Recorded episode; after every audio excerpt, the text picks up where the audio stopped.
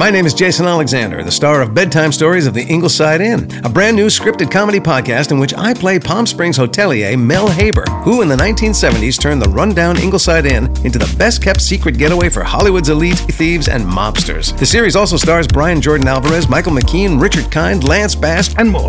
You can find Bedtime Stories of the Ingleside Inn on SiriusXM, Pandora, Stitcher, or wherever you get your podcasts. Don't forget to follow the show so you never miss an episode.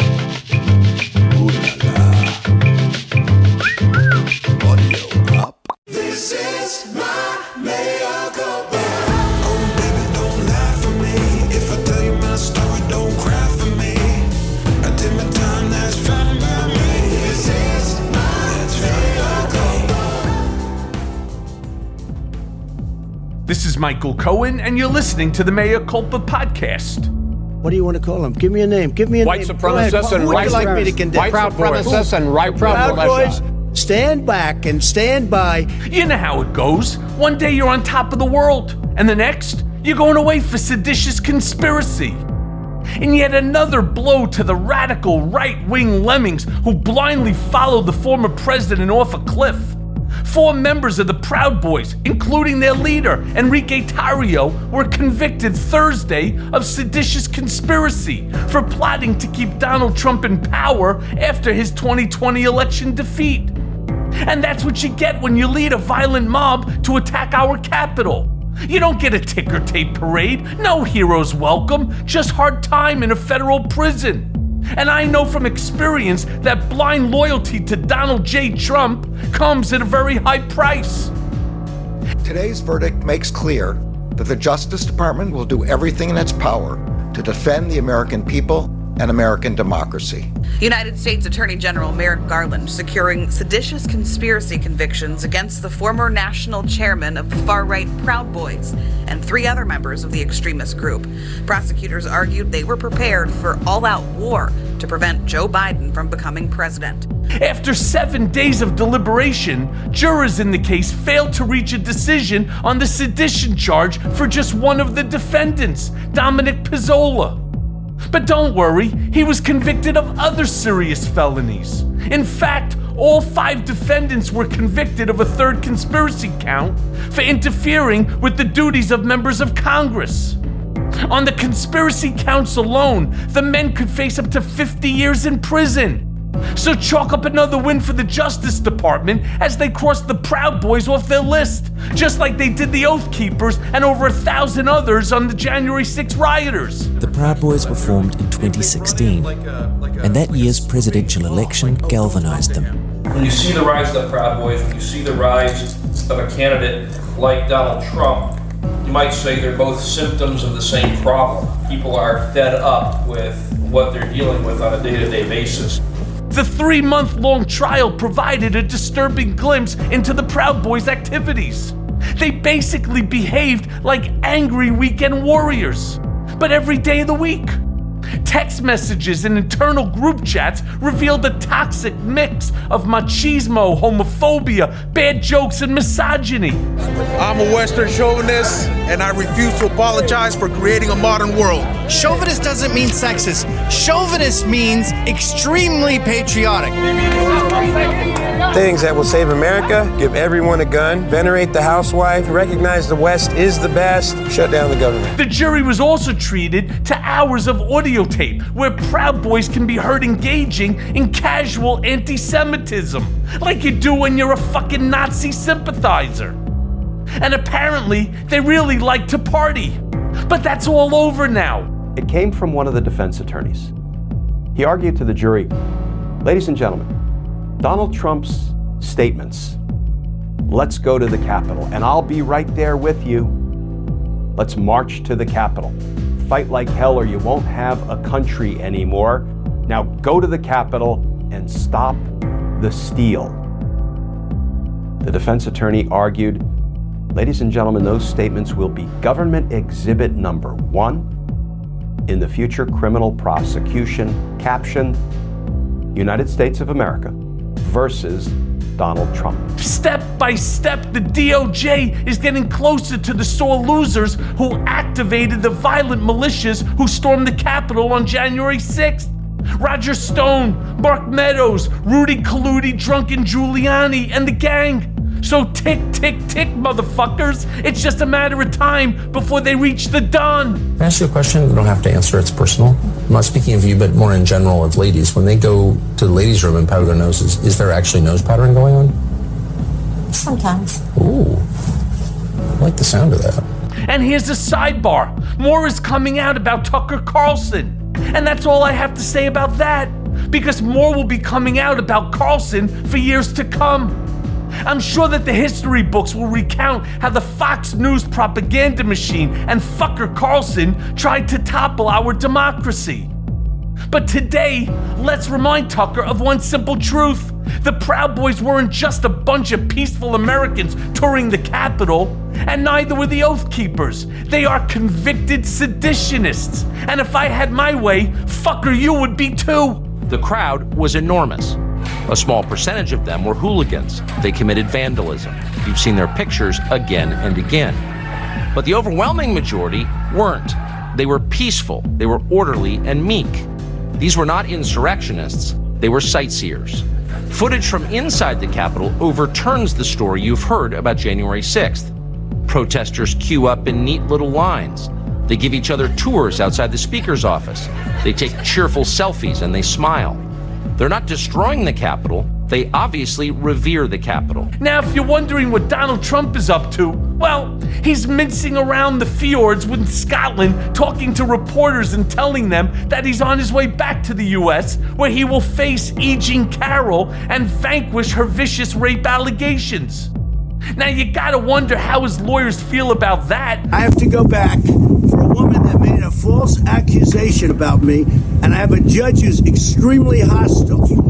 And I'm going to go back, and I'm going to confront this woman. This woman is a disgrace, and it shouldn't be allowed to happen in our country. Because on Wednesday, Joe Taco Penis told the judge in the case, the Honorable Lewis Kaplan, that Trump would not be gracing the court with his presence. So there must be some sort of a mix-up. But there are lots of reasons that they shouldn't put Trump on the witness stand. Well, first of all, he has zero self-control. And second, he's a fucking pathological liar. The defense hasn't presented a single witness, so Trump, if he does show up, will be like a one-man show. But not the sort of show that would be any good for the defense. I don't even know who the woman, let's see, I don't know who, it's Marla. You're saying Marla's in this photo? That's Marla, yeah. That's that's my wife. Which one, woman are you pointing to? No. Here. Carol. Oh, that, the person oh, you just pointed to was oh, E. Jean Carroll. Who is that? Who is this? Point. And the person, the woman on the right is your then wife. I don't Ivana? know. This was the picture. No. I assume that's John Johnson. Is that that's Carol? Because it's very blurry. Now on Thursday, the jury was shown a deposition video of Trump confusing Carol with his ex-wife Marla Maples. So much for, I mean, she's not my type, right? In the deposition, he says repeatedly, she is a sick person, in my opinion, really sick. There is something wrong with her. Trump also mocked two other women who have come forward and accused him of sexual misconduct. That's Jessica Leeds and Natasha Stoynoff, calling them phony and ridiculous. Let's listen to just some of what the jury listened to.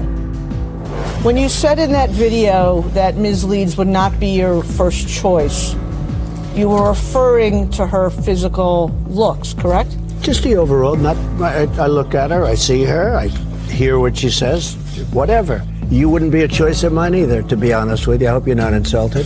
I would not, under any circumstances, have any interest in you. I'm being, I'm honest when I say it. Uh, she, I would not have any interest in. By all accounts, Carol's team has presented a very measured and honest case, and the jury is already in her corner. Testifying in person on Thursday was Carol Martin, a longtime friend of E. Jean Carroll, who was one of the two people that E. Jean told about the attack shortly after it happened. Martin said that she advised Carol not to report the incident to police because he has lots of attorneys. He would bury her. She said that she now regrets giving Carol that advice.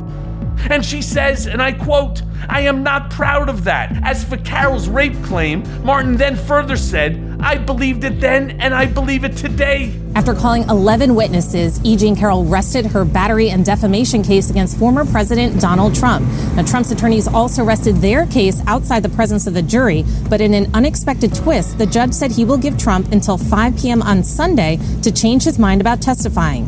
The judge cautioned that he might not allow it, but he was providing the window for Trump to possibly reopen his case since Trump publicly stated while on a trip to Ireland that he was returning to the U S over a false accusation. The judge said he has a right to testify, which has been waived, but if he has second thoughts, I'll at least consider it. Closing arguments is scheduled for Monday. This is one of the dumbest things ever. And it looks like Trump's lawyers are going to try and move the Stormy Daniels hush money case in Manhattan to a federal court. On Thursday, Trump's attorney, Todd Blanche, told New York Judge Juan Merchan that Trump's legal team would file a motion later in the day to seek to move the case. The attempt to change venues is most likely a long shot. They'd like to undercut Alvin Bragg's strong case against the former president, who pled not guilty last month to get a load of this, thirty-four felony charges of falsifying business records with the intent to conceal illegal conduct connected to his twenty sixteen presidential campaign. So, my friends, stay tuned. Former President Trump will appear on C N N next Wednesday as part of a New Hampshire town hall moderated by Caitlin Collins. Trump will take questions from Republican primary voters. In the Granite State, it's his first appearance on C N N since twenty sixteen. But did you know Trump has got the go-ahead to do a town hall on C N N? I mean, what? As preposterous as that sounds, he's running for president, and even though he claims to hate C N N, he's willing to use their platform to promote his candidacy. Anyway, it's got everyone talking, including the ladies of The View. And I always thought town halls were meant for us to get to know a candidate and what they stand for. So what is the point of this new town hall that he's doing? And, and did we learn nothing from Les Moonves saying bad for the country, but great for the network? Well, that's what I'm so disgusted by, because, uh, again, when someone shows you who they are, yeah, you believe know, them. Know, know, when you show that you are an insurrectionist, that you're a liar, that you're a bigot, that you're a racist, sexist. that you're sexist, sexist. that you're uh, twice impeached, that you are currently a criminal defendant and likely to be a criminal defendant in two other jurisdictions. Yeah. I know everything I grab, need. And you, grab, and you grab women by their genitals. I know everything I need to know. And then there is the bizarre antidote that comes to us from the Washington Post, and I quote, "Most nights at nine p.m., rioters incarcerated for storming the Capitol flicker the lights in their D C jail cells as a signal to supporters outside that it's time to sing the Star-Spangled Banner all together." I mean, what the actual fuck? Apparently, the recital has become a sacred ritual for a subset of Trumpers devoted to heroizing domestic terrorists. You work for us. Fuck the government! Their bullshit, tyranny, acting. Defend the Constitution. You took an oath. We don't want Biden. Our people love those people, Trump said recently at a rally. What's happening in that prison? It's a hellhole. These are people that shouldn't have been there. I mean, really? This delusional, and then there's this. Glorification of fake patriotism is what makes Trump's cult so successful. They live in another reality where they are wrongly imprisoned, in their opinion, good guys. Oh, say can you see by the dawn's early light what so proudly we hailed? Unbelievably, there are videotapes of rioters singing that are being passed around to Trump rallies. And the audio for a new single entitled Justice for All was recorded by a bunch of January sixth inmates who had decent acoustics in their cells. I mean, I guess, right? And you can't make this up, folks, but the finished track premiered in March, and it quickly hit number one on iTunes and made it to the Billboard charts. I mean, it's unfucking-believable. And so they have a hit. But if these guys were real patriots, they'd donate the proceeds to slain Officer Brian Sicknick's family or others who were injured really badly during their attack on January sixth. But they are not real patriots and never will be. At least Trump will have company when he finally goes to prison himself. And next to the U S Supreme Court, which is facing an ethical dilemma, lawyers and lawmakers are calling for the High Court to adopt an ethics code of conduct after Justices Clarence Thomas and Neil Gorsuch were accused of violations. Chief Justice John Roberts declines to discuss the matter with Congress, and now the independent Senator Angus King has introduced new bipartisan legislation, the Supreme Court Code of Conduct Act. If it's passed, it would require the High Court to establish its own ethics code. And here's more in a story that we've been following. Just when you think Clarence Thomas can't sink any lower, he does so, and in spectacular fashion. ProPublica broke this story on Thursday, saying for two years, Harlan Crow paid for Thomas's adopted nephew to go to a fancy private school. I mean, sound familiar? Well, it should. Alan Weisselberg went to Rikers Island for a similar tuition situation that he'd cooked up with the Trump Organization. But unlike Weisselberg, Thomas will probably avoid consequences, at least for now. And not because he's not guilty, but because he's a Supreme Court judge. Now, Democrats say this is a clear violation, that Thomas should have disclosed all of that, including this most recent uh, uh, revelation about the tuition payments. As I said, though, Republicans say, well, look at the rules. The rules say that you only have to dis- disclose gifts to children or stepchildren, and this is his grandnephew. So we're kind of in this, like, dance, partisan dance here in Washington, which it always kind of seems to be this way, uh, between Democrats saying that Thomas should have done more and this violates the rules, Republicans saying, no, the rules are kind of unclear, uh, and this is an effort to smear Thomas and undermine the court. A Thomas supporter said, and I quote, "This malicious story shows nothing except for the fact that the Thomases and the Crows are kind, generous, and loving people who tried to help this young man." But ethics advisors feel differently. All he had to do was to just fucking disclose how the kid's education was being paid for.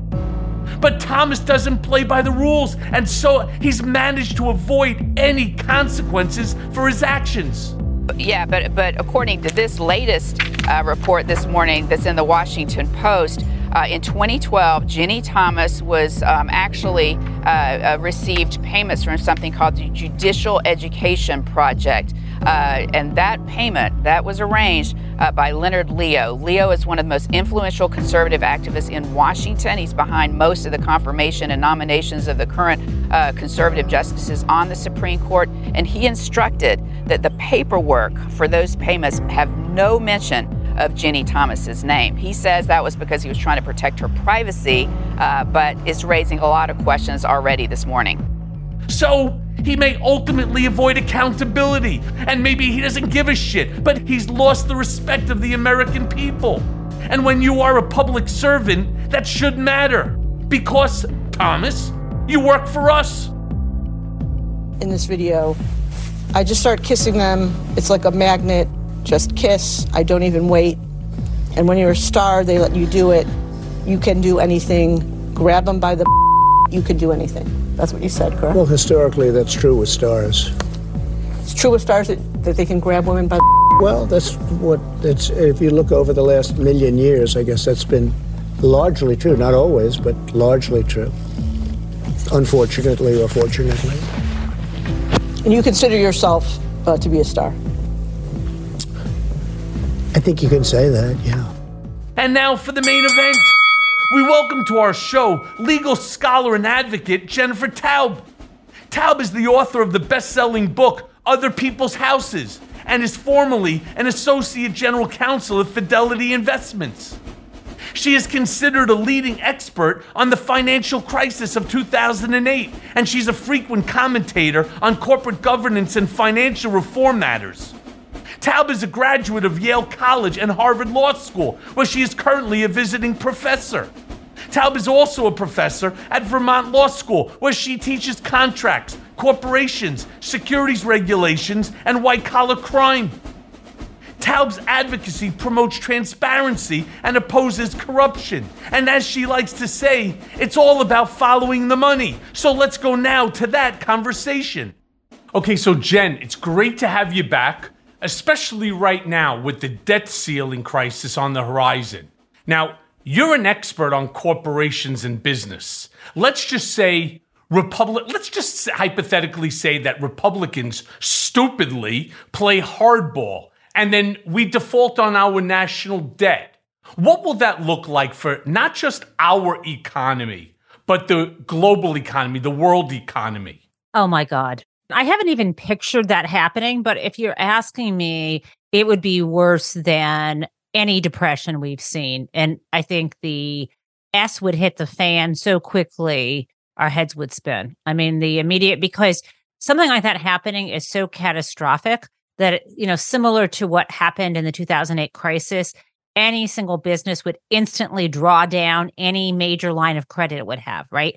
Businesses have lines of credit that are syndicated across other banks. So suddenly everyone would be drawing down every, you know, everyone would be trying to get liquid as fast as possible. The whole system would would collapse. I mean, I just think, you know, of course, there's ways to shore this thing, these things up, but, you know, it would look a lot like, you know, instant unemployment, you know, a combination between what we saw during COVID and what we saw during two thousand eight. It's really not even a game of chicken. I think they, some of them actually want to do this because I think it will help them win an election, and they'll just point their fingers at the, you know, the current president and, and his party, even though it's not his fault. It's outrageous, but I don't think it's going to come to that, because I do think there are measures um, that uh, Treasury could point to and Biden could point to as a somewhat last resort, which would be the constitutional challenge, right? There's this part of the fourteenth Amendment, for those people who actually care about the Constitution, that would suggest that the congressional debt limit might not be constitutional.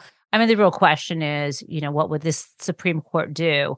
Um, you know, but they are under such siege right now that I hope they would do the right thing if if if that came if that came to occur. My bigger concern, Michael, is that the Democrats are going to cave out of fear, and this is a reasonable fear, and and give in to the substantial budget cuts that would hurt um, hurt the middle class and poor. I mean, this doesn't make any sense to me. First of all, our Treasury Secretary, Janet Yellen, has been very clear and warned that the country could go into default as early as June first. Now, I've heard yeah. a dozen different people say that there could be a loss of approximately, if not more, than eight million jobs that have been created, all right? That's just the very tip of the iceberg, right? Um, you're talking about sending shockwaves throughout the entire global financial market. Let's not forget that there are foreign countries that own a substantial amount of our debt. You know, I'm yes. not sure, to be very honest with you, if most of the Republicans that are right now in Congress even understand what the debt ceiling is. I really don't think that they fully right. understand. Yeah. I mean, I, I know that they according don't. to numbers, we're at what, thirty-one point four trillion dollars. That's where our debt, you know, um, that's the debt ceiling. And it appears that right. we are dangerously close to those numbers, to reaching the thirty-one point four trillion dollars number. You know, this goes back all the way to World War One. The whole debt ceiling yep. was basically just meant to give what a blanket authorization for the Treasury Department to borrow money in order to spend money on things that we need. So here's just a little bit of a of a factoid, right? It's not like this is the first time that, you know, we're speaking, you know, Republicans and Democrats about lifting the debt ceiling. I mean, this is actually fairly routine. Since nineteen sixty, Congress has raised the debt ceiling seventy-eight times. All right? seventy-eight times. Well, right. I mean, think but about it. But also the value of money. There's natural, you know, they build natural um, inflation into the economy to encourage people to spend, right? That's a built in. And so the value of the dollar, as it decreases over time, you know, stock market goes up, all these things happen. They have to, they have to raise the ceiling as the value of the dollar over time declines. Also, as we spend for necessary things. And, you know, yes, you're right. So here's the interesting factoid. Since they raised the ceiling seventy-eight times since nineteen sixty, if in fact they only raised the debt ceiling once a year, we'd actually be in the year twenty thirty-eight, right? Which we're not, which means that we've raised the debt ceiling more than once in certain years. In fact, going back to another factoid, under Republican presidents, they've raised the debt ceiling forty-nine times. All right? Under Democrats, twenty-nine mm. times. Yeah. I mean, this is the whole thing. The Democrats get, we all get, you know, I, I'm a Democrat, but member, my party leadership gets squeamish because it's that game. They're always being accused of being fiscally irresponsible when they're the more responsible party. And that gets them to back off um, doing the things that they were elected to do. I mean, at the end of the day, our national debt is derived because we spend more money than we collect in taxes, hence the deficit. And so the country borrows money, right? And that unfortunately accumulates over time, and that becomes our debt. But this is a choice. We, so like, I just, I mean, just, to, I got two things to say, one historical and then one by analogy to a household budget, which I hate to do, but it's helpful in some cases. So, you know, you talk about World War One. You know, we went off essentially, you know, in World War Two, and then even beyond into Nixon, um, well, actually starting with F D R, there was a, a decoupling of our paper currency from gold. And that decision is actually a good decision for keeping economies going. And so it's not like when people talk about, well, you know, we owe this money, um, the way we can... And and what will we do to get more money? I mean, the Fed, which it has done before, the Federal Reserve can essentially, you know, print money. It's on a, a digital balance sheet. It just creates money into the economy. Um, and obviously, um, this is, you know, I don't want to get into the mechanics and plumbing of, of how this works, but the Fed has been increasing its balance sheet tremendously over the years after the financial crisis and going forward. But so far, we, if we create too much money to pay back our debts, that will create a problem in the world because we don't want to create inflation is one thing, and people who have get paid back in U S dollars want them to have strong purchasing power, not be weaker. And so there's this balance, and this is a this is about this the global issues you talk about because you know back in World War Two, the U S gained its international supremacy because of the strength of the dollar. I mean, the new economic order that came in after World War Two is still fairly much in effect. And what the Republicans would do is destroy that. This is like the most anti-American thing you could do to to actually default for the first time. I don't know. It wouldn't just be an immediate problem. We would lose our credibility as the you know as the reserve currency for the world, and that would just give space to countries like China uh, to move in and other countries to be more trusted. It would change the whole balance of power in the globe. I mean, to the analogy thing real quick, which is, like you said, people don't, in Congress and others don't fully understand that we are raising the debt to pay back existing debts. It's the equivalent, and I don't love households because I can't print money, but here's a good analogy. What if I owe, you know, I bought a new car and I owe on my credit card and I owe on my home mortgage and I hired someone to do something, and I, let's say I've got to pay my agent for my books, and I owe a bunch of money. I've made commitments. And let's say my monthly commitments to pay are more than my salary at the law school. I've got to figure out how to how to pay that, right? So one way to do it is get another job, but there are only so many hours in the day. And the other way might be to borrow money. Let's say I happen to be so lucky that I owned like a two million dollars house on the Cape. I would love that. And let's say I owe no money on that. I owed it outright. Well, one way to pay my monthly bills would be to take out a mortgage, right, against that house on the Cape. You know about home equity lines of credit. I mean, you know, we all know about that, not to bring up that topic, but this is what people do. And I could do that. But it's like me saying, no, I'm going to default on my credit card payments and I'm going to default on my mortgage I live in. And I'm not going to pay people I promised money to because I don't want to borrow against my house on the Cape. That's equivalent to what the Republicans are. They want America to be a bunch of deadbeats. Yeah, look, the Republicans, I think, are really making a horrible, horrible mistake here. And I think it will ultimately cost them not just any shot at the White House, but literally down ballot as well. And I'll tell you why. People don't understand what are the factors that really contribute to our debt. And it could really be broken down into three different chunks of money, right? The first of the federal programs, such as Social Security and Medicare.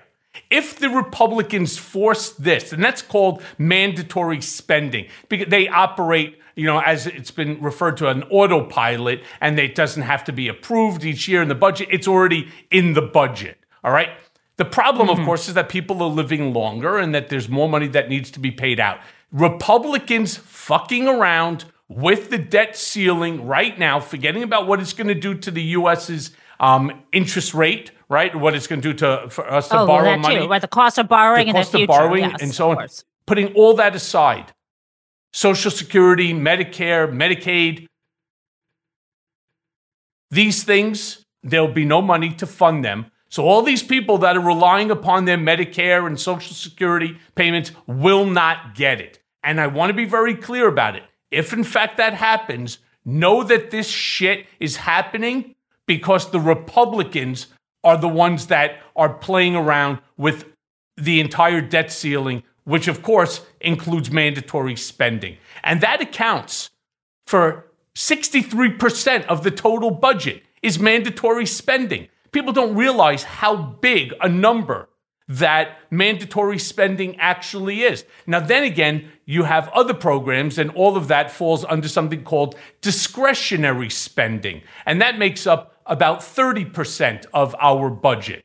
And, you know, that that's where the lawmakers, each and every year, they get to weigh in on, you know, whether they want to or they want to fund it, defund it, they want to cut back onto certain programs and, you know, by how much. And this is what the fight is really about. However, another thing that people have to take into consideration is that discretionary spending, the biggest chunk of it, and it's more than half of discretionary spending, is on defense.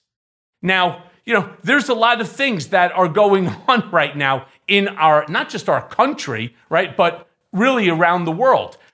There's a lot of money being spent on defense. Let's also not forget that COVID has caused a whole slew of issues here in terms of spending. Nobody thought uh, about COVID relief, and COVID relief didn't just take place during the Trump administration. It also took place during the Biden administration. Now, I will say that during the Trump administration, last I read, there's still about one trillion dollars of money from the COVID relief that is unaccounted for.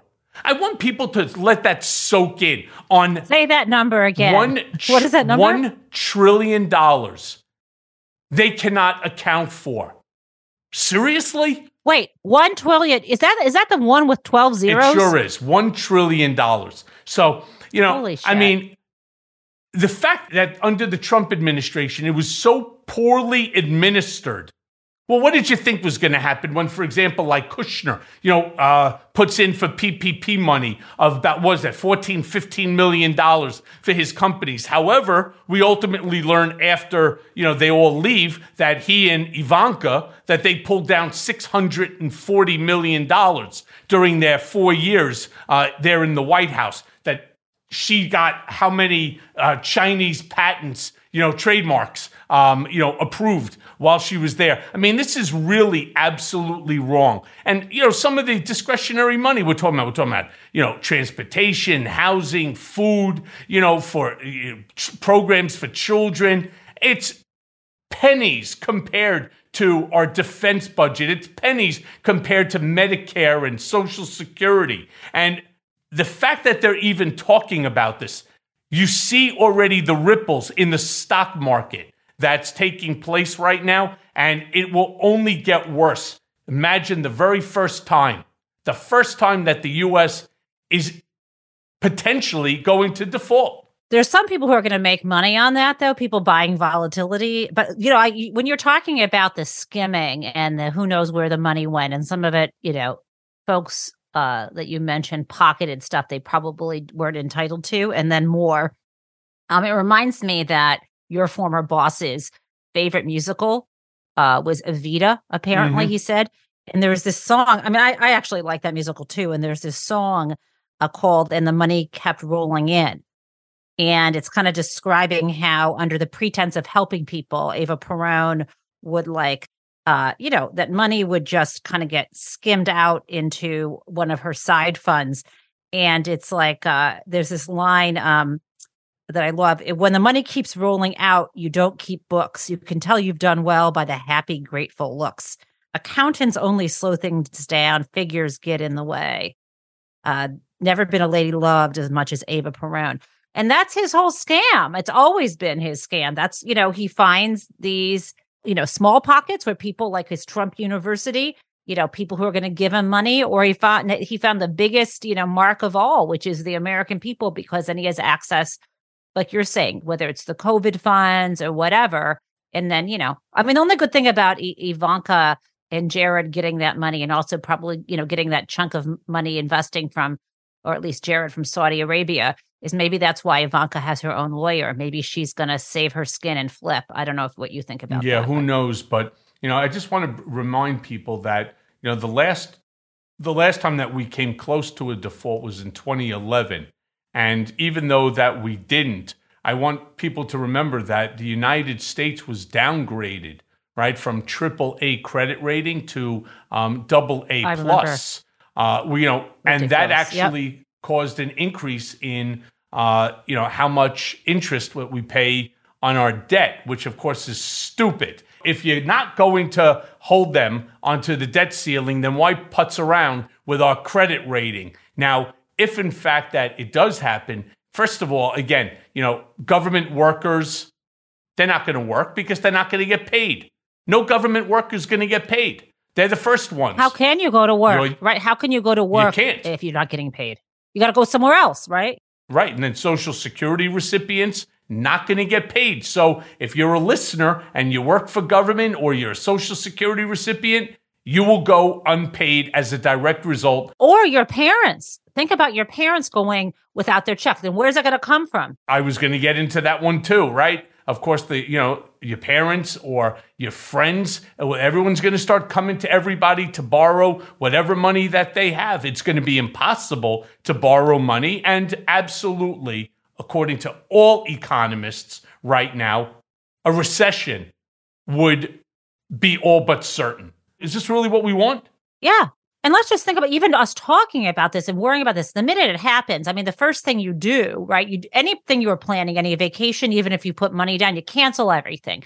You go through your, you know, your cable bill and you say, do I really need all these stations? I mean, every single thing that people do is going to halt spend. You know, it, it becomes a negative spiral. One thing leads to another. You know, we're we're a web. An economy is a web. An economy is also about confidence.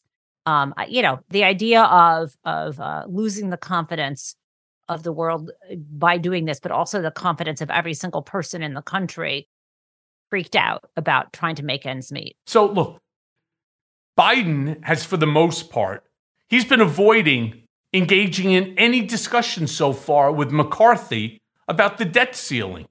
What do you think that Biden can do to keep us from the default? You know, I don't know what he's doing behind the scenes, right? Because I haven't, um, I just haven't read enough to know about what his team is doing beyond, um, you know, you know, Janet Yellen is saying the words she's saying. You know, I know they've already been shuffling things around already, right? To try to right. pay things in certain orders. You know, they're already doing, you know, people are rolling up their sleeves right now to stave this off. But she has said June first. And last time I looked, it was May. In fact, it's May the fourth, and I'm not going to make a May the fourth joke, but um, when we're talking today. But uh, yeah, I mean, we are inside of a ticking time bomb. And the question is, you know, right now he needs a hostage negotiator. And I hope he's got one in there dealing with this. And, you know, McCarthy, you know, what we're seeing recently, we're finding out, right, that uh, he was taking his cues from Tucker Carlson. Is that what we were seeing recently? Mm-hmm. That's I don't know if you're following that. So, you know, you know, Kevin McCarthy, more than anything else, wanted to be Speaker of the House. The question is, is that enough for him, or does he feel like he needs to stay in that that job? You know, if he's doing what he's doing um, because he thinks that's the only way he can stay in power, then I don't know. You know, I think you've got to come up with every negotiation technique you have to change the numbers on these votes. McCarthy is like a, you know, he's like a juggler on a tightrope. Any one Republican can move to have him, um, you know, lose his speakership. So he yep. doesn't know if he's going left. He doesn't know if he's going right. He doesn't know if he should stay on the tightrope. He should fall off. He's everywhere and nowhere. But this is bigger than him, and it's bigger than his speakership, because this is an absolute catastrophe for this country. Yeah. And I'll tell you what, I'm somewhat disappointed when it comes to this administration, when it comes to Biden. I'll tell you what I would do if I was Biden right now, because it's not just about ensuring the debt ceiling doesn't take place, that the default doesn't take place, but it's also about the upcoming elections. Why is he yeah. not doing a hmm. message from the Oval Office, sitting at the desk, and explaining this to the American people? This would be on every single station, because the president is speaking, and he turned around and have the same conversation that you and I, and he points his finger at Kevin McCarthy and says, I can't, I can't speak to them. I think that he's keeping his powder dry, and we're getting close to that date. In other words, once you do that, what's the incentive for them to turn it around? I don't know. I mean, I I, I don't know enough about um, what the real conversations are happening behind the scene, and whether it's quite possible, Michael, that they have a real deal they can trust with McCarthy, but that he has to play it out like this so he seems macho. I don't know. You know, the sad thing is, as you point out, that this kind of personal ambition, personal interest and ego is, you know, that our whole credibility as a nation is hanging on that kind of thread, you know, and that people like, and hanging on the fact that they kept someone like George Santos in Congress, right? I mean, there are all these different things about these pieces of things, the coalition that's being held together to hold, you know, our budget hostage and to actually lead us to a potential catastrophic default, is these people who shouldn't even have a voice, or if they have a voice in Congress, shouldn't be serving their own personal ambition instead of the needs of the people of the United States. Well, they don't care. And that's what Biden needs to do. He needs to get there. And, you know, you put it perfectly well, that, you know, it's the credibility of the United States of America that is now at risk. Three times under the Trump administration, Democrats raised the debt ceiling. You know why?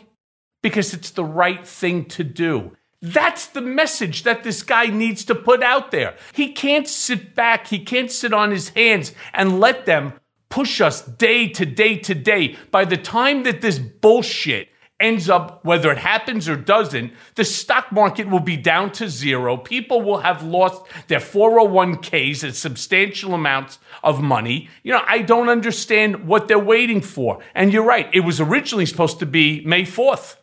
Instead, they, they're doing some very interesting accounting and moving money around, and that's going to buy them three weeks until the June first date. That's really what it is. How could he not be out there right now turning around and saying, what are you talking about?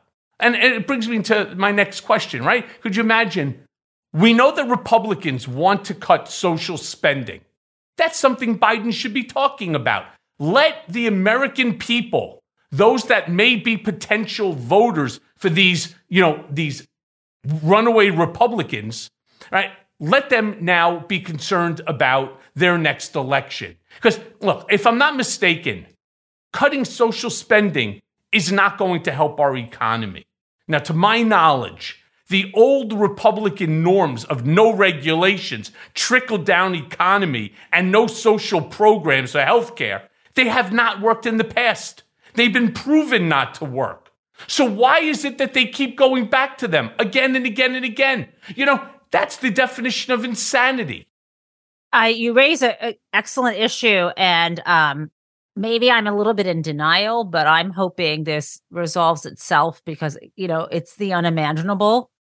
Um, and maybe right now what's happening is, you know, like you said, you just have to pick off pick off one Republican who's willing to challenge McCarthy's speakership. I don't know where the votes are in terms of raising um, raising the debt ceiling, you know, who has whipped those votes, but I don't know how many people they need. But this should be like retail politics where they're going person by person um, to educate people. Um, but again, you know, I think, sad to say, I think there's some people who want Republican leadership, even if that means Donald Trump, want Republican House and Senate. Even if we are a banana republic, they want power. You know, they would rather have complete power, single party power over a weakened, um, humbled, uh, less trustworthy United States than move forward with, um, you know, what the the majority of the public wants, which is the agenda of the Democratic Party. Yeah, it makes, again, it makes no sense to me. And I continuously say that the Democrats, my, you know, and I've been a Democrat virtually my entire life, we're terrible at messaging. We're just terrible mm. at messaging. If if Trump was right now in office, let me be very clear what he would do. He would be holding a yeah. press conference every single day, and he would be holding the speaker, at that time Pelosi, accountable for everything that goes wrong. Number one, he doesn't right. take accountability for anything. It's always somebody else. And so looking down the road, right, foreshadowing what could possibly happen, and being someone that refuses to take any accountability for anything, well, what do you want me to do? I'm just the president. I don't get to make the decisions by myself. We have a tripartite system, and Congress is the one that needs to raise the debt ceiling. Yeah. He would be blaming I mean, it, it were- on everyone other than himself. You know, I can't speak to what might be going behind on behind the scenes, but I can say to you that if I were president, I would be out there t- saying this. And I would just say, bottom line, America has honor. We're not a deadbeat country. And the Republicans are trying to destroy our credibility, destroy our honor just to score political points. And they, you know, they, they have to stop. See, I would turn around and I would go even yeah. further. I don't care about the honor amongst the rest of the world. Because look, when if this happens, China's going to, as you said, is going to step in. Japan will step in. You know, uh, I hear you. So another country. You're talking about the very ordinary people. You're I'm, absolutely I'm right. Worried, you know? I'm worried right. about John and Jane Doe, government employee, Medicare, Medicaid recipient, Social Security recipient, not being able to get a check, not being able to put food on their table, turn the electricity on, getting pay evicted. Rent. That's right. right getting pay, evicted from their you know, home. Pay rent, whatever yep. it might be. I mean, this is just stupid. And the fact that we even are having this conversation for a half hour. I'd be making a video. Right. No, but I would say right now, I would be interviewing ordinary people saying what happens if you don't get your paycheck. Yeah. Right. And just like having the, and having that ready and right, pushing that out.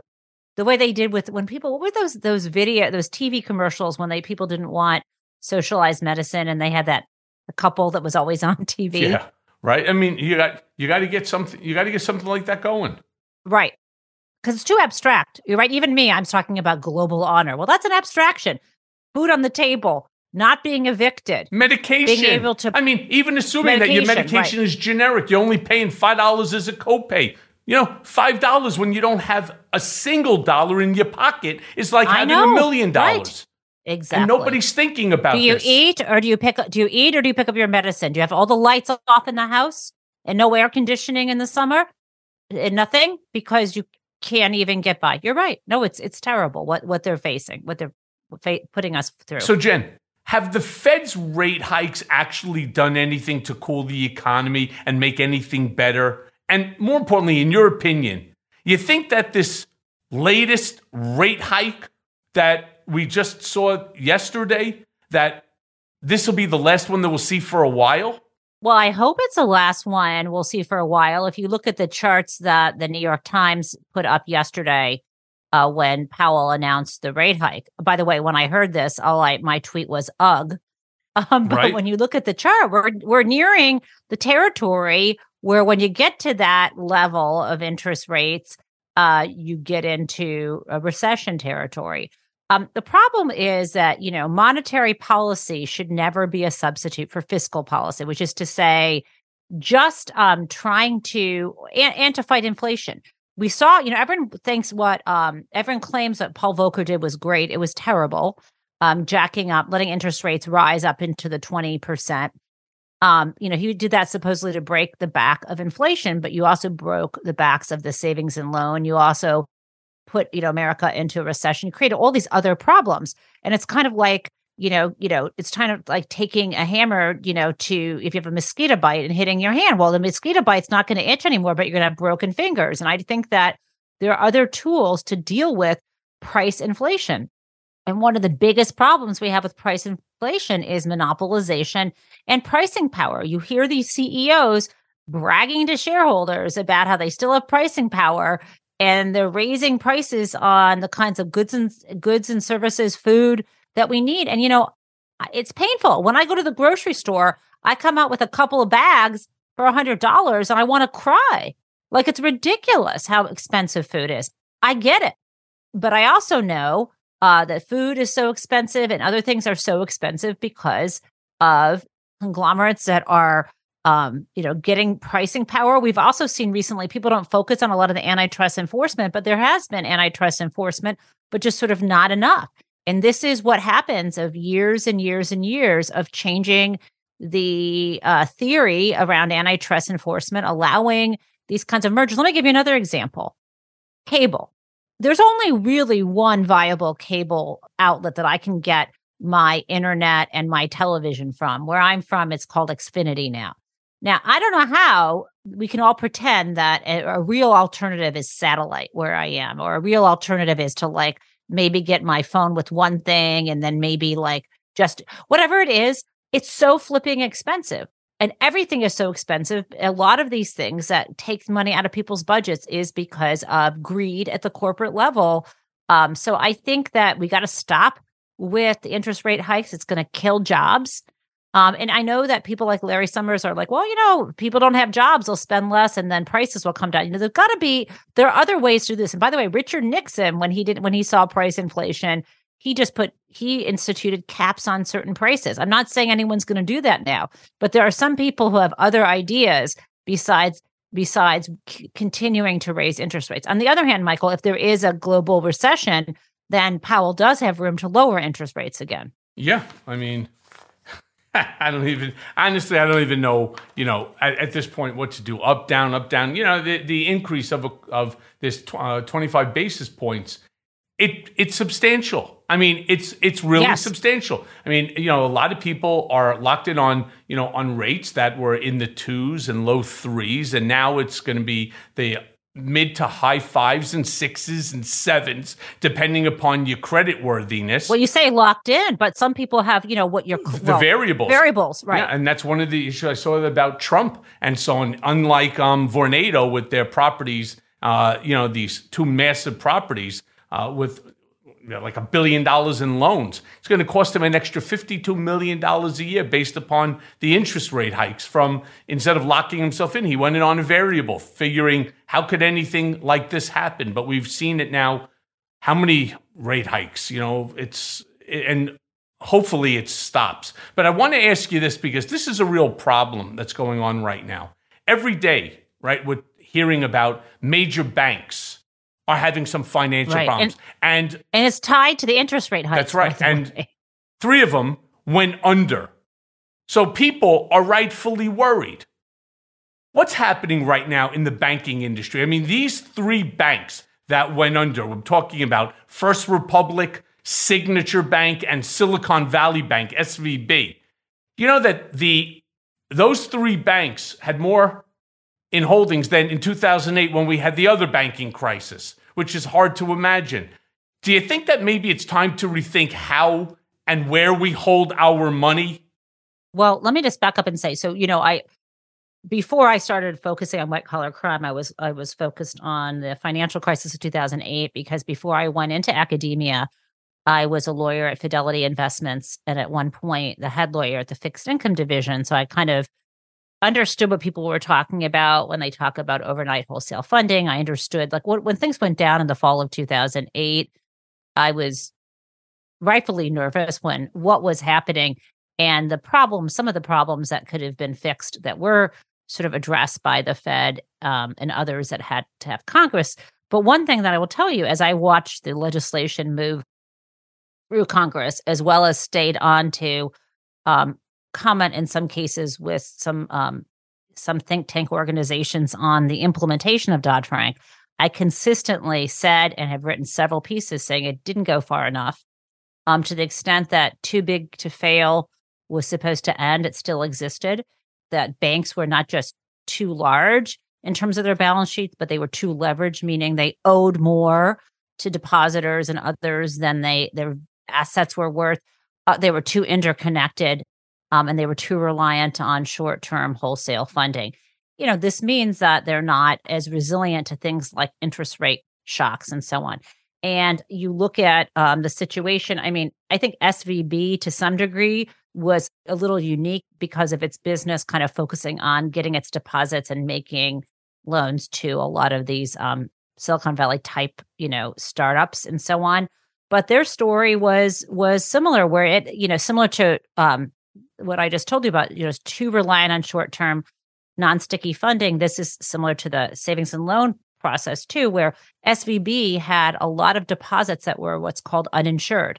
Like you and I, if we have money at a bank, we've got our, you know, our F D I C deposit insurance that guarantees for me, you know, I don't even come close, close to the limit, right?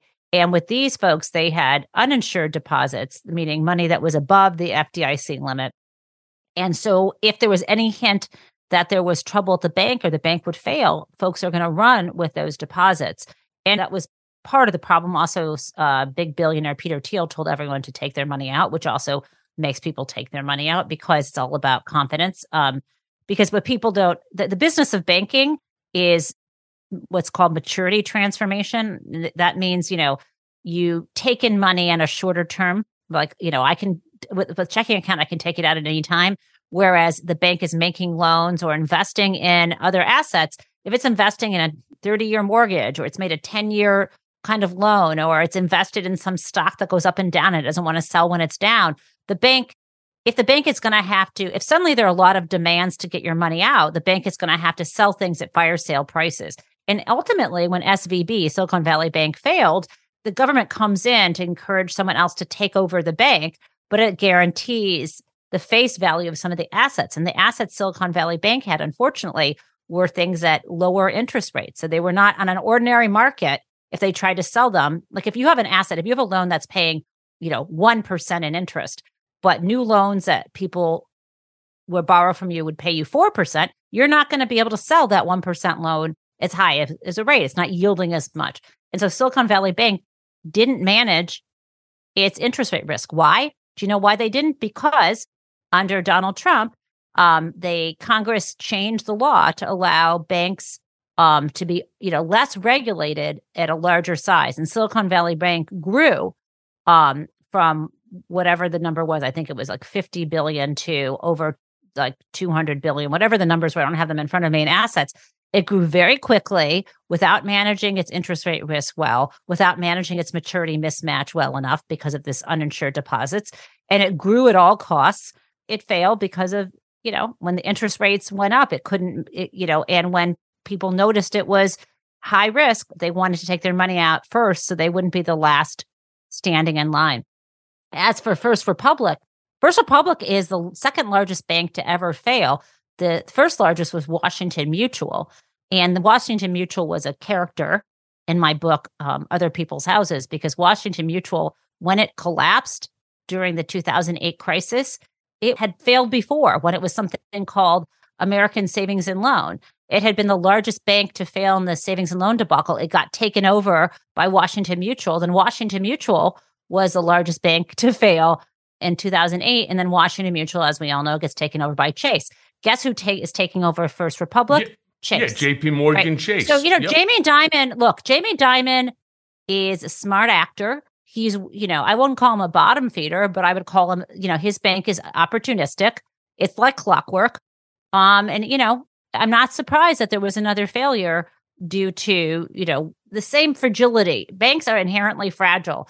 And if you don't require them to have a big enough capital cushion, then they're going to fail. And there's always going to be, and as much as people also say, oh, well, it's not going to be the F D I C fund because at the end of the day, there'll be an assessment on banks and they'll have to pay it back. Well, guess what?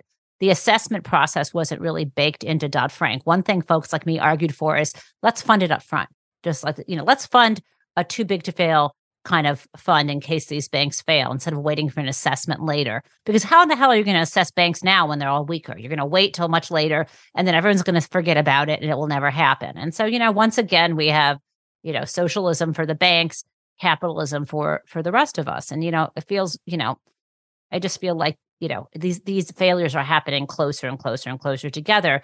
And yet we all know what the problems are, but Congress just doesn't have the will to fix yeah, it. Yeah, they need to fix a lot more than that, too. I mean, look, there's also PacWest. You know, they stopped trading yesterday simply because that's going to be the next one that's going to go under. They're talking about another, you know, another uh, S V B. It's another signature bank, you know, that's going under. It's going to be right. this Pac. It's going to be this right. PacWest. The San Francisco Fed and the Fed. You know, I have to say, my book doesn't just talk about um, inherent risk and sort of greed and uh, fraud in the banking sector. You know, there's regulatory mismanagement. You know, that they lax regulators. Again and again fail because they're either captured by industry or there's just something about the mindset. Some of them are good, but the good ones often get pushed out. Um, so, you know, you know, this is a real problem, though. This is a real problem for people like myself. Um, you know, after my conviction, once you become a felon, no banks want to work with you, despite the fact I've paid millions in taxes. Millions. I don't give a fuck what any of that Southern District. Fuck you, Southern District of New York. All right. It's, it was a lie. I never misrepresented shit on a H E L O C uh, and so on. And you can read my book, Revenge, on that. And it goes into great detail of the most corrupt action against a U S citizen, possibly in our history. But what we also need, we need politicians who are going to try to put forth legislation that banks should not be allowed to refuse a U S citizen. They shouldn't. Now, you don't want to loan money to me based upon my credit score is eight hundred. You don't want to, because whatever your parameters are, they throw you out of the banks. And I wonder if Trump was thrown out after his indictments and all. That would be a, a, a nice little question for someone to answer. But once you have an indictment or a conviction, the banks drop you like, you know, like a hot potato. And then what are you supposed to do? Well, it appears that all of these other banks, you know, like First Republic, I had money in First Republic. In fact, I had significantly during all this shit in twenty seventeen, I had over two million dollars in that bank. You know, that would have been all uninsured. And at the, again, at the end of the day, now you see all of these other banks and they're all merging into what will ultimately be a handful. So what do people like myself or people who have other bad credit? What do you what do you do to have even a bank account? Let's taking the the the, the situation of bad credit or felony aside. You know, if you if someone has a million dollars, they can divide it among you know four banks mm-hmm. with two hundred fifty thousand. But that's but there are benefits for having. Or you, in theory, you could put your money in a money market fund. But of course, those aren't stable at a dollar necessarily. People are just but the, but the difference between a, a money market mutual fund and a bank is the money market mutual funds are required by regulation to manage their assets. They can't have their average weighted maturity has to be, what is it, ninety days or something? I'm forgetting from my years doing this. And they they can't have anything longer than it's like inside of, um, for sure, inside of a year. So their maturity mismatch isn't as high. So if they have to like sell their assets or roll off their assets as they mature, they're not going to face as much of a run. Of course, there was a run in two thousand eight in the money market funds, which is which is also a problem. So I'm not saying they're fully secure. So my point is, when it comes to this legislation, now you have, you know, J P Morgan Chase. They threw me out. So now what's going to happen with my account over at First Republic? Chances are they'll try to do the same thing again. Well, then where do you go, right? I mean, this becomes a problem. So my question, right, if you think about it, where do the banks get their money? Where are they borrowing their money from? Well, from the U S Treasury. What supports the... Well, they borrow technically, I mean, they borrow their money from... us, right? They're borrowing money from um, depositors like us, but they have a backstop. If we run on their banks, all deposits are insured by the F D I C. And then beyond that, They have, you know, they can F D I C, if the deposit insurance fund runs out, they can reach out to Treasury. I mean, right. So banks are in a business where they, they, some of these banks are really too big, big to fail because they're not going to allow them to fail, which is what we've seen again. Yeah, but my point is, you know, they get their interest rate, you know, they they borrow at the Fed rate oh. and then they loan it out at a higher interest rate. That's right. I'm sorry. That's right. They can't, absolutely they do. And then what happens right. is, well, where does that money come from? Well, it comes from taxpayer dollars. I've been, I've never not right. paid taxes. Was there a mistake? Yeah. And I still blame Jeff Getzel, my former accountant. But what does that have to do with anything? I paid taxes. I paid millions into something. I can't have a bank account or any felon for that matter. You don't want to loan him money? That's, that's based upon criteria. I had no and idea. I, and I believe there needs to be legislation because as these smaller banks or these mid-sized banks are folding up and being eaten up by the bigger banks, the first-tier banks, you know, there'll be no place for the millions of people who have felony convictions. Uh, that's interesting. So you're supposed to, is, you can have a deposit account, but you can't just have any loans. Account. You can't even have a. De- they will not open up. Huh. They will not open up a bank account for whatever the reason may be. But I want to move on and ask you this, Jen. You've written extensively okay. about the two thousand eight housing crash. Do you see similarities in what's happening today? Is the housing sector safe now, or is the bubble again about to burst? I have not focused recently on what's happening in the rental or the real estate markets. So I, I can't tell, and I have not focused on what um, where home prices are at this time or leverage. I'm in terms of debt, I'm really concerned about student loan debt though, because that is, although it's unsecured debt, it's non-dischargeable. And we are facing, if um, the Supreme Court Uh, strikes down um, Biden's effort to even to even forgive the chunk of student loan debt he did, that's going to be a huge blow to the economy and to future spending and to, you know, young people's ability to, you know, to make a living, to have housing. So my focus has been on that aspect of of debt. Yeah, and then so let's let me move to some international, you know, uh, questions here, because the war in Ukraine has put economies all over the world at risk. And now the food crisis that the war has caused could potentially starve whole nations. There's going to be all sorts of issues with money, right? So what, in your opinion, will the economic results be of this protracted war? And do you think that either country can come out of this intact? Either country, meaning Russia, Russia and, Ukraine. and Ukraine? And even the United States, by the way. Because the United States, you know, we we tried to help out other nations, right? We purchased food and we provided to them. Well, if there's no money right now in our economy because the debt ceiling cannot be, you know, cannot be raised or won't be raised, well, then what happens to all those other countries? How are we providing them with benefit and assistance? You know, I find um, just backing up to the human cost, um, I find it devastating that, you know, similar to other periods of history and other egomaniacal leaders, I find it devastating um, that uh, that Putin is was was and is hell bent on taking back Ukraine. I, I understand that he's disappointed with how things went down after World War Two. Um, I, I look at the senseless tragedy, you know, when this, I look at the, the, the families divided, I look at the children, the young men, um, the, the memories that people have. I mean, I interviewed for my, um, my podcast Booked Up, Luke Harding, and even living through his eyes, his experience going to this war zone, you know, you know, the, the, it just, it's, it's so distressing to me. And that again, that we're spending money on this globe on people fighting each other over territory instead of finding ways for global flourishing, finding solutions to the problems that face us, finding, you know, you know, things like art and sports and families and fun and all the stuff in the world that makes life worth living. And that we are that we are still so primitive as as a world that we are throwing our resources and our, mostly our young men, some women too, into harm's way over territory, something that, you know, And it's not just that. I understand it's it's it's a it's also, you know, political philosophy. But, you know, you know, Putin is, you know, insane murdering maniac, and and yet this war has gone on and on. I mean, there's no there's no happy ending to war. You know, and I feel no. I feel sorry for both sides. I feel sorry for not just the Ukrainians because that are yeah. being killed. My wife was born in the yes. Ukraine.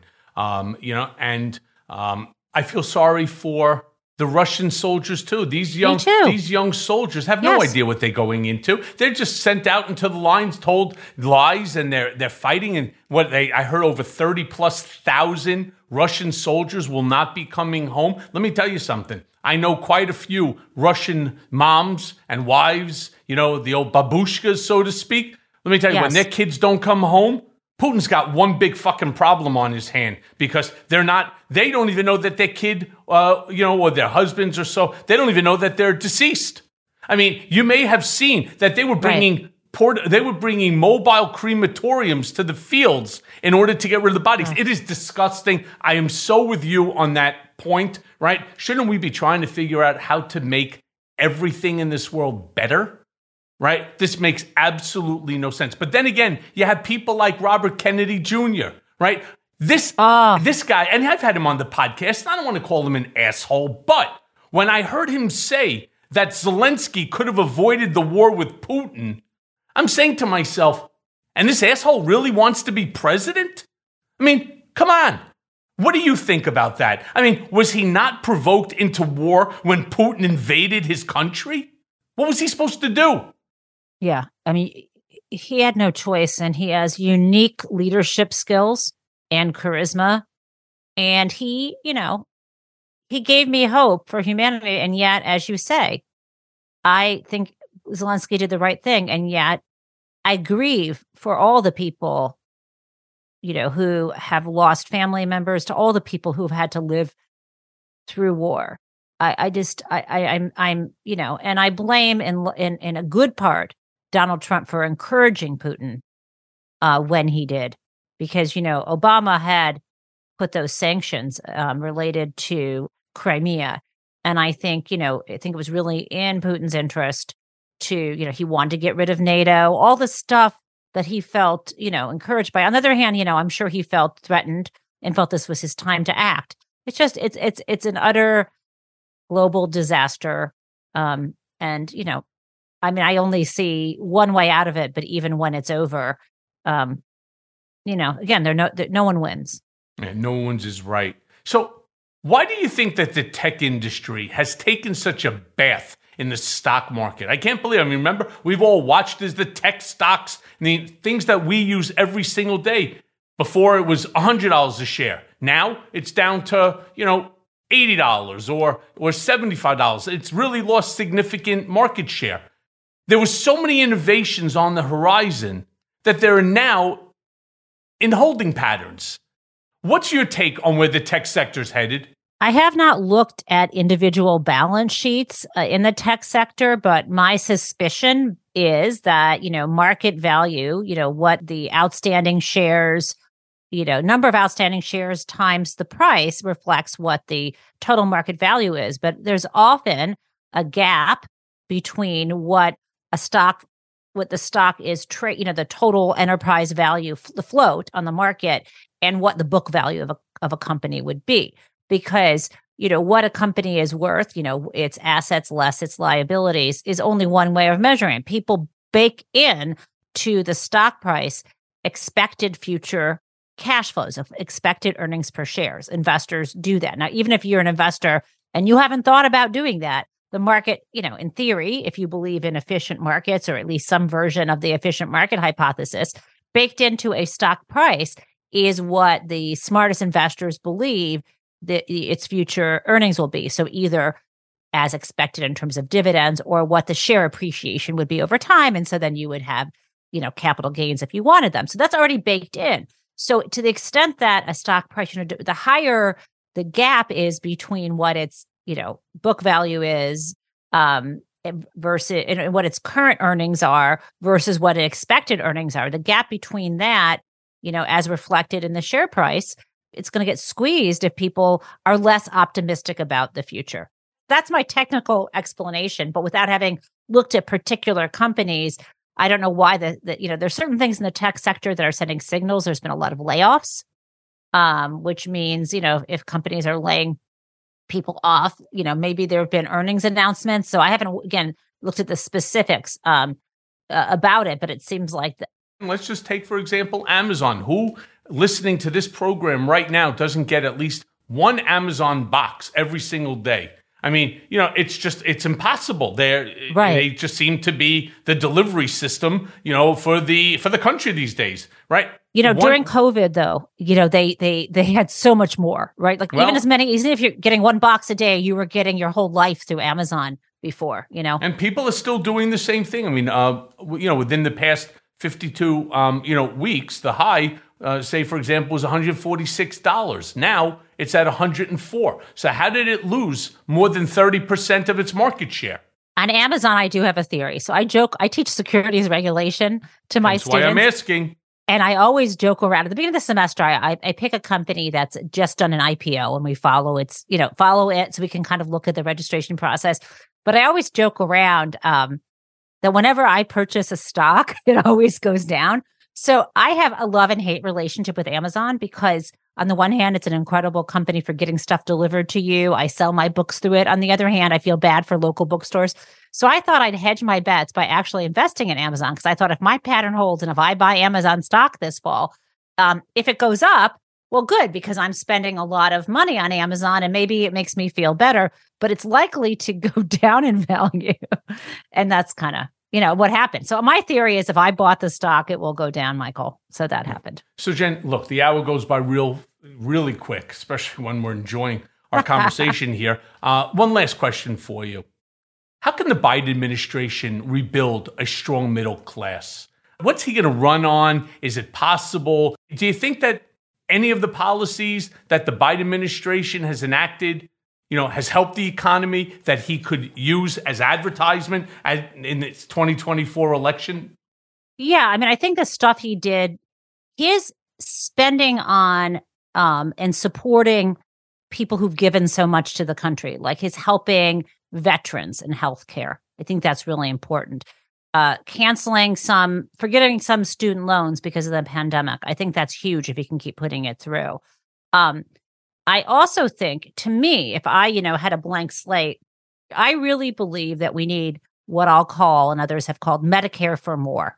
It's not socialized medicine, but I think small businesses and ordinary people are hurt by having to pay so much out of their paychecks or out of their budgets for health insurance. I think we need to expand Medicare, just keep lowering the age when you can get it. So it gets, you know, you can't turn this ship suddenly, you know, and I think that has to happen. I think he should be running on doing that. Um, I also think he's got to, if he can't get the Supreme Court to approve it, then he's got to get Congress to deal with that. I think also, you know, keeping the pressure on providing full health services to women um, in terms of reproductive freedom. I think that's something really important to run on. And also something I'm working on now is I think we really do need to reform our entire tax system. I'm working on a book on that now. And, you know, I think more and more I'm convinced that it is not just outrageous, but it's, you know, un-American that we tax work first at a higher rate than we tax capital, when the last thing we need is more money sloshing around. Look what trouble we get into.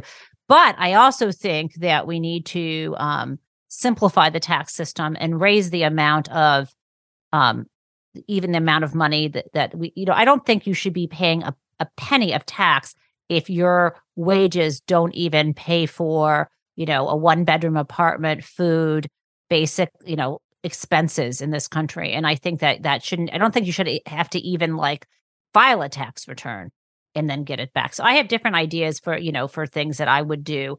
I think his raising tax, creating the minimum tax on corporations was great. You know, I think his big message has to be, you know, these ideas of shared prosperity, freedom, because the Republicans want to take away our freedom, and fairness, you know, rule of law. I think those things are really important. Well, but shared prosperity. Yeah. Yeah. Sorry, I, go ahead. No, I was going to say amen to that. I like that. Shared prosperity. Shared prosperity, freedom, because the Republican Party wants to ban books.